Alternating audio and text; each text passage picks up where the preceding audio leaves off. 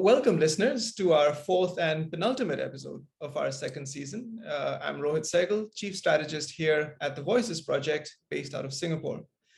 Our objective in this season's episodes has been to lay the foundations for a deeper, more regionalized understanding of the necessary frameworks for the role of tech in life sciences. By doing so, we aim to develop region specific consensus that can be leveraged by policymakers, healthcare professionals, and actors in the private sector to better facilitate and, one should say, accelerate the development and rollout of much needed innovation and reform. Not only in Asia, but one should take a more globalized look at this as well. And it's really trying to develop the necessary coalitions and collaborations amongst those vital voices, the policymakers and agenda setters that can complement and build upon existing initiatives. In this keynote episode, I'm joined once more by the always irrepressible Dr. Kiran Priyadarshini, JPAC lead for Health and Life Sciences, Microsoft. Kiran, for those listeners who've not tuned in to our previous episodes, would you like to give a little bit of a background to yourself? Yeah, thank you so much, Rohit, for once again inviting always the elixir of life speaking with you. Um, so just as a matter of introduction, I lead the healthcare vertical at Microsoft for JPAC. Uh, and what that means is being able to share the technologies that Microsoft brings for you know empowering healthcare organizations be they hospitals or providers or payers uh, across uh, the multiple countries. Thanks for that. Um, well, we've had tremendous discussions in the last, I would say, almost three episodes with some very engaging guests, including Kiran. And I'd urge our listeners to definitely give those a listen. Uh, from the factors and gaps in health and tech policy making to the risks and rewards of personalized healthcare and the fundamental role that consumerized health can have in defining newer age treatment access. And one of those always uh, omnipresent issues, adherence and compliance.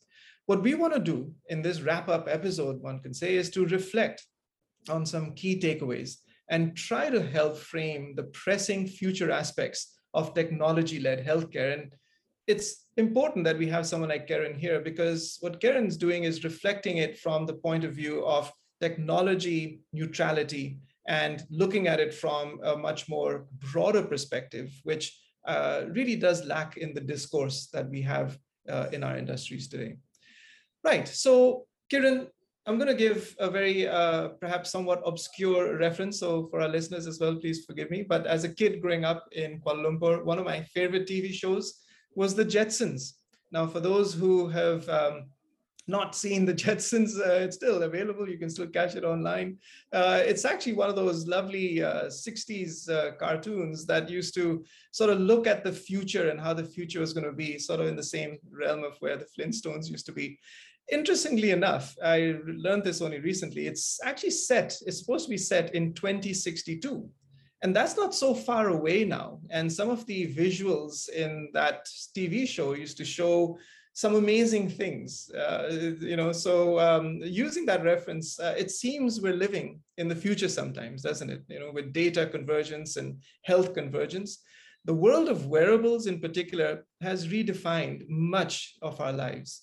So imagine, uh, Kiran, if you had a crystal ball right there in front of you right now, how would you define particularly this role of wearables or this next chapter of healthcare uh, from that perspective of how it's bringing patients, health service, all that together.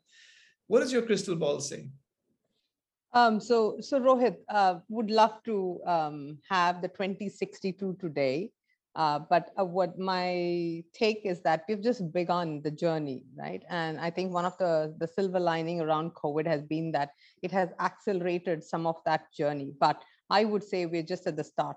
Uh, but going forward, I think there are two things that we would definitely see very positive happening. One, as you rightly said, data convergence or what we call as interoperability, where you're not looking at silo data sets, but you're looking at an interconnected where everybody talks to the other. You know, it's just like your Bluetooth speakers.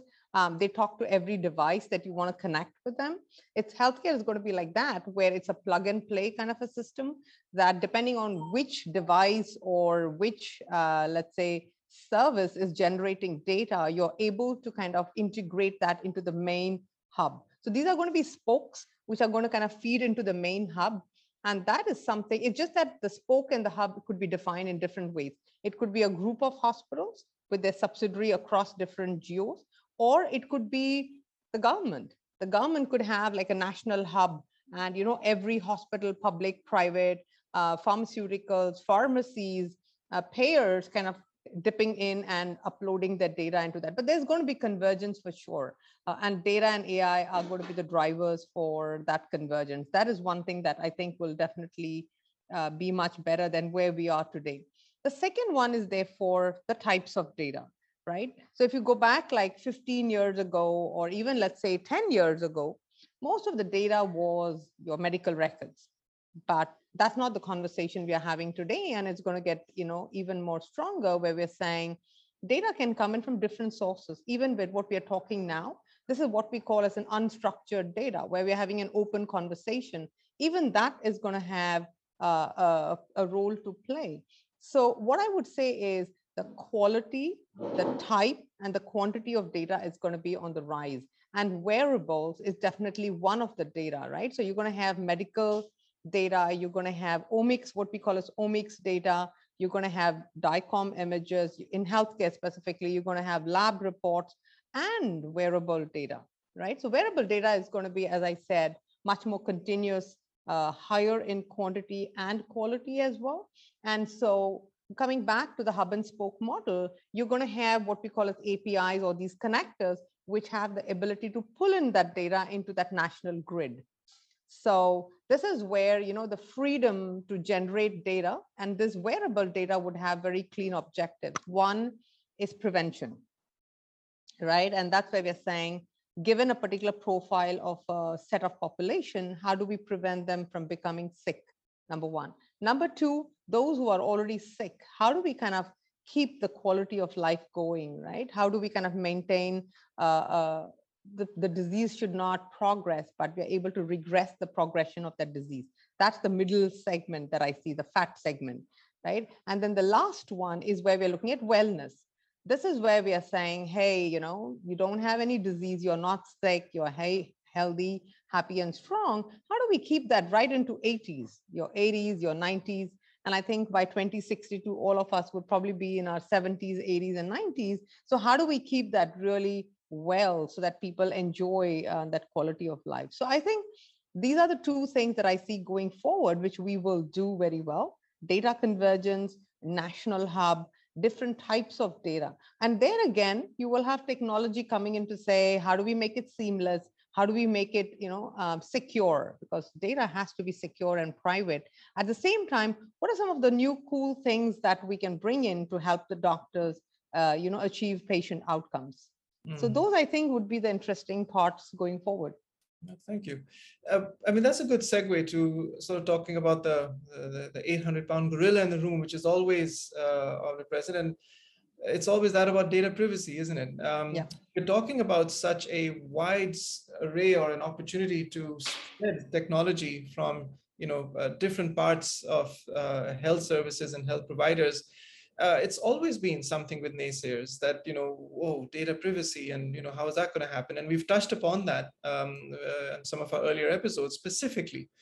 Have there been Kiran, mitigating factors that can provide some sort of assurance um, that data privacy or security and greater efficiencies outcomes are now actually possible? It's it's a uh, it's almost is there such a degree of barrier to data privacy then or is this more just a legacy? I, what would be some thoughts there yeah, I think there are two steps to that, Rohit. So the first thing is classifying data because you know we treat all data as equal in healthcare, and that's not true because healthcare data, as I said previously, will come in different forms, different sources.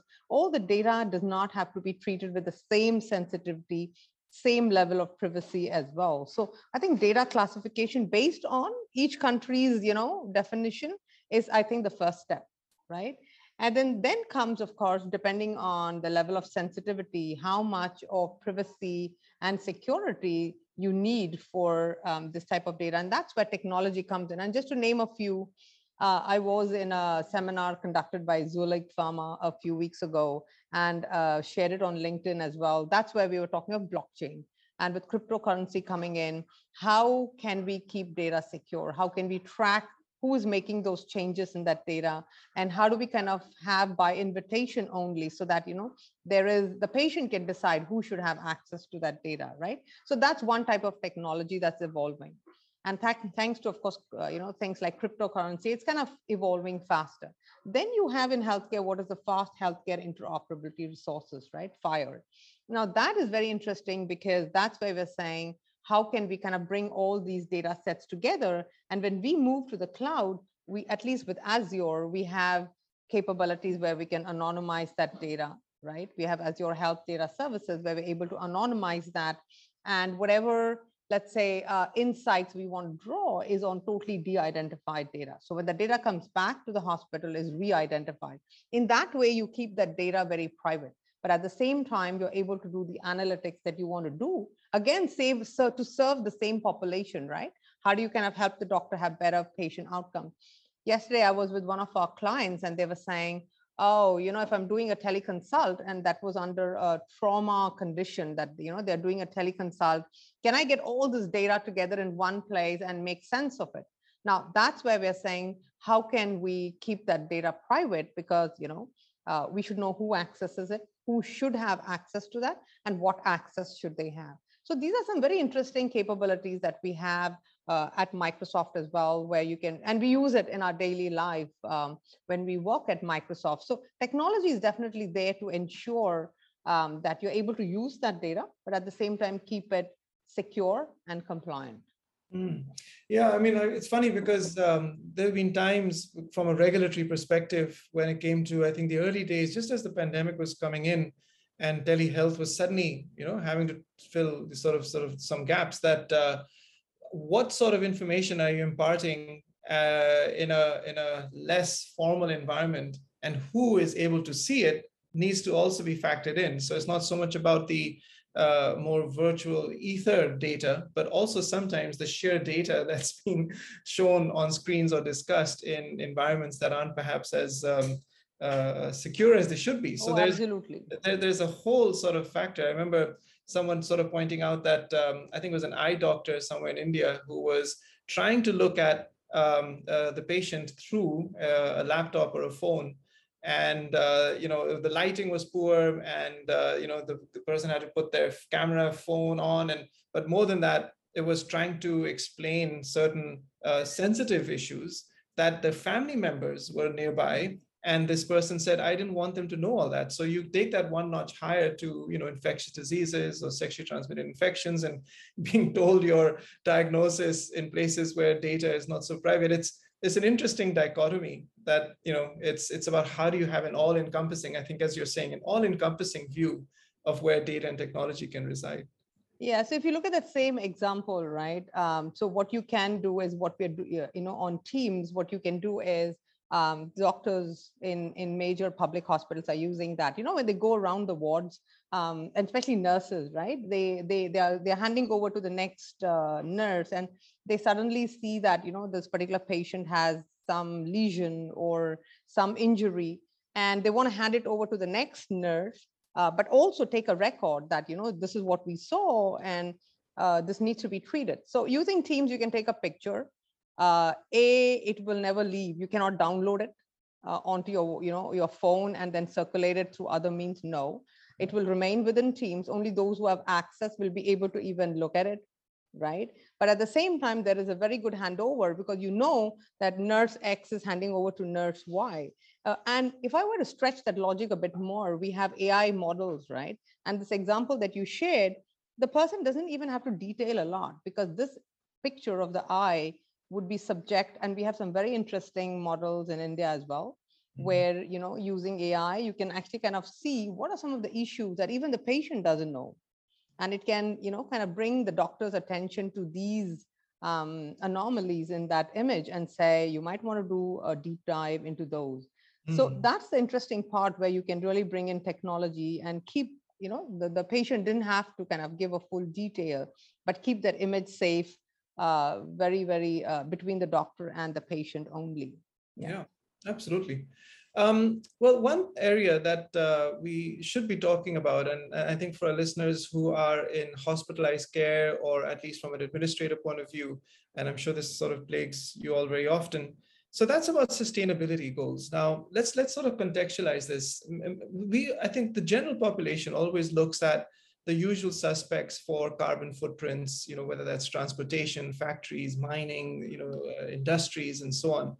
Not many people realize that when you look at healthcare as a polluter, uh, it's something that actually has been a, big issue. Um, now we sort of break that down. Um, hospitalized care uh, does pollute. I mean, everything from lighting, electricity, the, uh, uh, the, the, laundry, the surgeries, disposing of biohazardous wastes, uh, many countries still use fairly uh, archaic forms of incinerators, um, even home care. So the you know the fact that patients who are at home are using up a certain amount of their uh, sort of uh, environment as well, but the transportation back and forth. In the context of, I guess, sustainability, and probably this is more of a, a teaser for what's to come in some future seasons, sustainability and the marriage of sustainability and technology in healthcare, Kiran. Um, clean air, yes. Uh, water and social societal determinants of health, of course. But do you see new or mobile emerging technologies that can also play a factor here? Um, you know, in terms of how uh, this could work. I mean, an example, right? Asthma is a disease of you know um, many many people, unfortunately, but more and more people are realizing the actual device itself does have a certain amount of release, carbon release in the air. And how many puffs you're doing, wasteful puffs, um, has an impact, right? So these are these small, interesting things which people don't generally think about. But do you see technologies in this regard having uh, environmentally and sustainable goals linked to it? Yeah, so so Rohit, this is very interesting because you know sustainability and what we call as smart hospitals uh, is something that you know uh, is a big push in healthcare that we see nowadays. And i know you did cover a few areas around biohazardous waste as well but i think one of the biggest if i can use the word not polluters but the most inefficient um, areas is around cooling. Mm. uh, you know aircon because you know the whole hospital has to be uh, the air has to be purified it has to be maintained at a particular temperature uh, and that is one of the, I would say, the biggest consumers or contributors. And so this is where we look at, you know, the concept of smart hospitals. And I think in Singapore and a few other markets, we're doing a very good job where two ways. One is the new hospital units that we set up. We set it up in a smart way. And I'll come to some of the issues that you've uh, mentioned over here.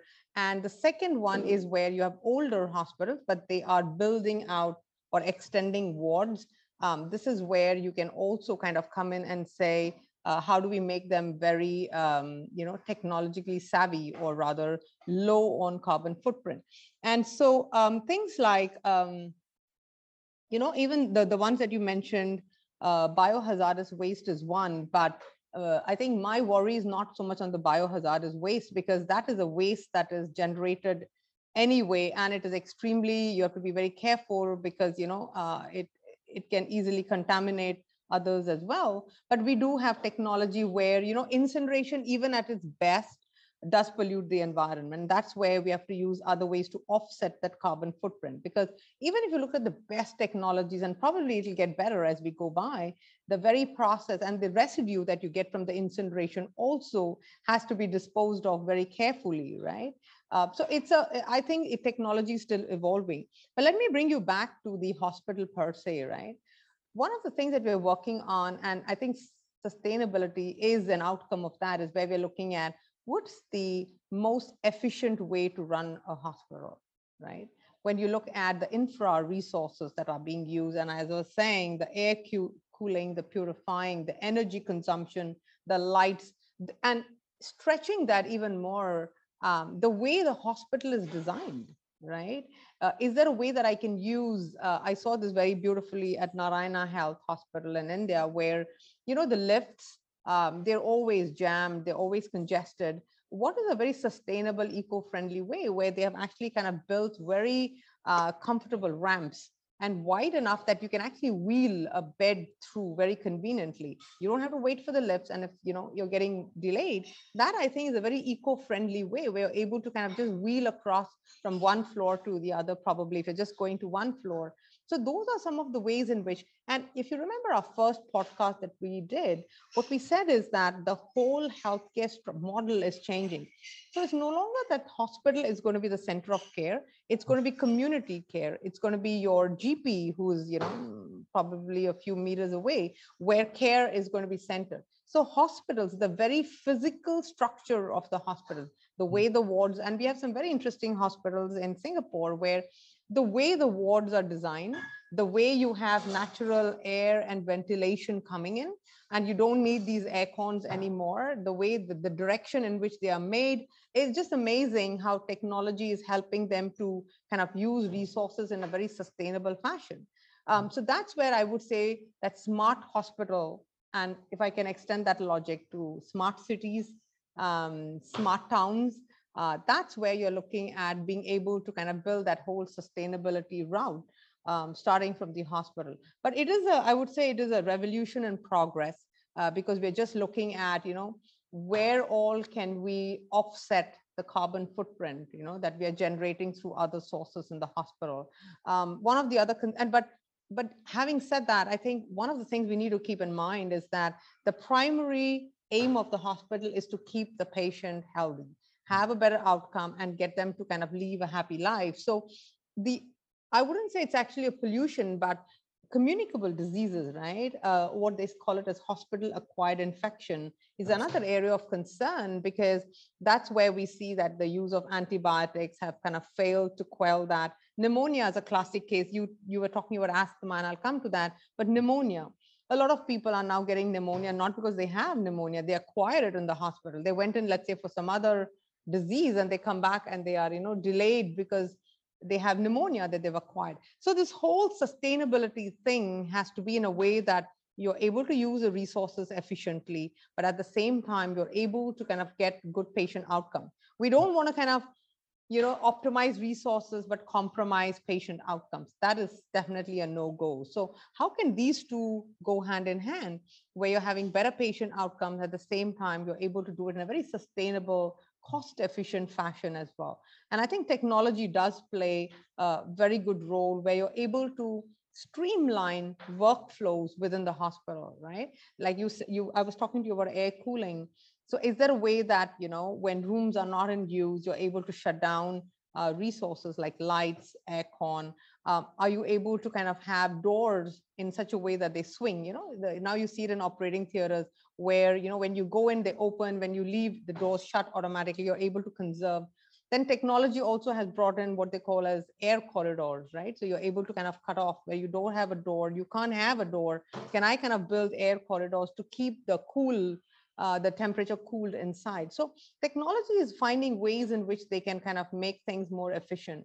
And coming back to the device that you said for the asthma inhaler, I don't know if you're aware, but there are smart inhalers that are being developed where you're able to minimize, uh, you're able to kind of have maximum input and minimize the wastage that you see um, from those medications. Because the good thing, Rohit, is that if you're able to have those smart inhalers, you're able to reduce the dosage.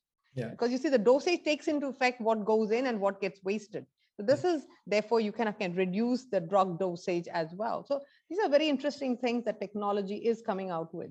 Yeah, yeah, fascinating. I mean, uh, and I think this is where for for our listeners who've been trying to sort of come to grasp with where and what does technology mean in the hmm. area of healthcare, I think these these episodes here, and particularly Kiran, what you just said about how the granularity of technology is now in front of us means that there has to be more effective and catch up in policy making around regulatory uh, understandings, around a convergence of not just laying this on uh, a healthcare door, but trying to bring together a vast variety of multilateral um, uh, inclusion. So, you know, sorting something out in terms of a patient's uh, life cycle in and out of a hospital, I think, Kiran, as you were mentioning, has so many different parameters. It has things that are from strategic setups for hospitalization and training and resources but then it's also very tactical in terms of how do we capture the right data at the right time or allow for better adherence and compliance, even to the extent of environmental and sustainable uh, achievements. So it is here. Uh, perhaps the Jetsons analogy wasn't so far off the mark. Maybe it's not as uh, uh, simply as pressing a button, but we're certainly at least getting in that right path. Kiran, I, I think as a sort of like your, your, your sort of parting words for the listeners, um, as always, have been extremely enlightening and enlightening in the last few episodes. And uh, as we sort of come to the close of this one, um, what's been your sense, the realization of systemic changes, the inclusion factors, but what would you say as a brief summary of your outlook or takeaways? Sure. Uh, before I can get into that, Rohit, uh, I just want to comment on the regulatory part, right? Um, so regulations, government policies you, normally have been a laggard, right? They've always kind of done a catch-on. But the good news is that uh, I would say post-COVID, we do see that they are leading from the front they are coming and saying, hey, what is it that I need to put in place so that I'm able to use technology X, uh, but safeguard, right? So earlier it would be that, you know, you would present a technology or a use of a technology, and then they would take ages to kind of study that. But now what they're saying is, hey, I want to use that new technology to help my patients. What are some of the safeguards that I need to put in place so that, you know, it's not misused or wrongly used? So I, in fact, in the last two years at Microsoft, we have seen uh, I have personally seen a lot of governments kind of standing up and saying, I need to get that data together. I need to get AI and ML to kind of help my patients have uh, better outcomes. A simple example is in India, you have Ayushman Bharat. How do I of have universal coverage uh, for every rural household included? Right. So those are some very interesting and those kind of, I would say, dream big projects are possible because you have the underlying technology to support it. Uh, and you do have the willingness of governments and policyholders to either have a sandbox environment where they can try it out and play with it before they scale it out or and vaccination was a classic example right? Where in vaccination what did we do we got the data of the vaccination status of the entire country on one platform.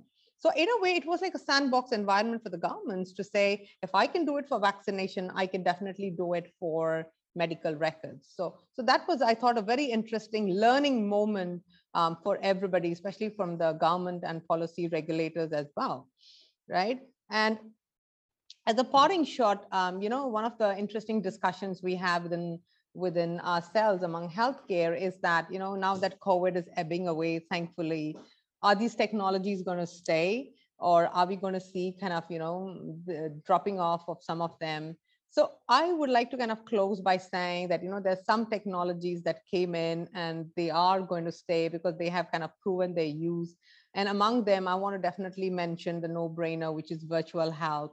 And where we are looking at things like, you know, uh, along with virtual health, we are saying, can we do virtual rehab?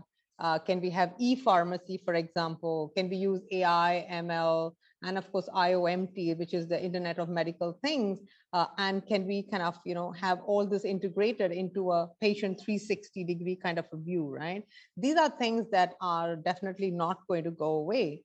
And the others that I mentioned is around predictive, preventive care, uh, and in, in other words, we can call it wellness as well, where we're saying, hey, and wellness is encompassing mental health, physical health, fitness, diet, you know all that. So that's another thing that people have become very conscious about as they live longer there's better quality of life. And so those are some of the things that are going to be definitely dominating in the new future. And last but not the least what the public health systems are definitely going to evolve.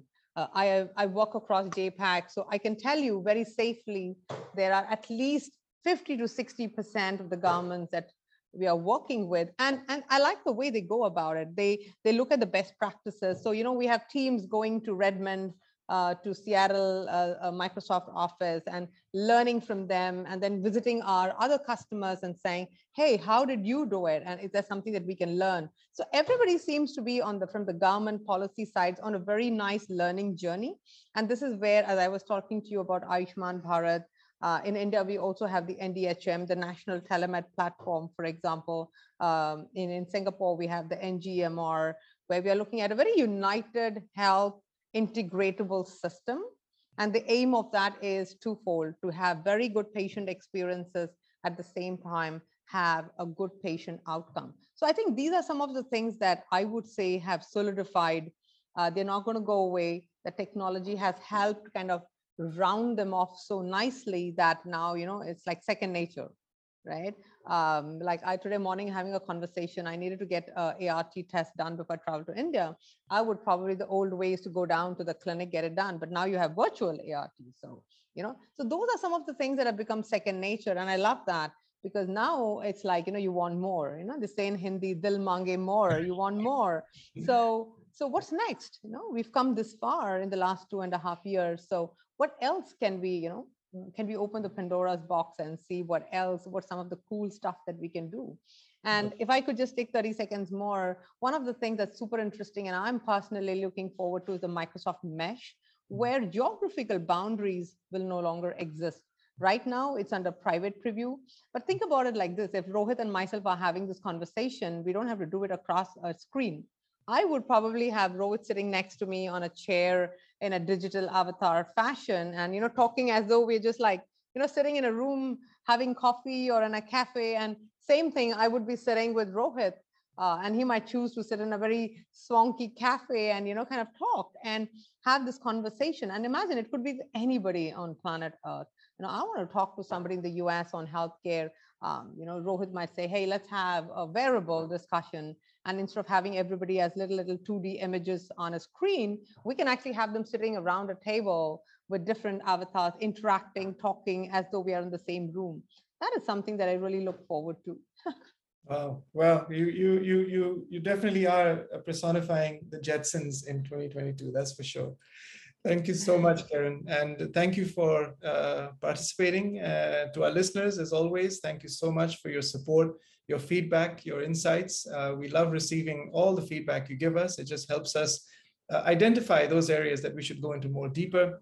And of course, wherever possible, to connect you with the experts that we have on our forum uh, for there to be a better and open dialogue. So, with that, um, thank you, everyone. Uh, this comes to the end of our uh, episode here. You can always follow us more at uh, thevoicesprojectasia.org. We've also got an RSS channel that you'll see on the link below, and we look forward to keeping this forum going. Thanks so much, everybody. Thank you, Thank Karen. you so much. Yeah, thanks, Rohit.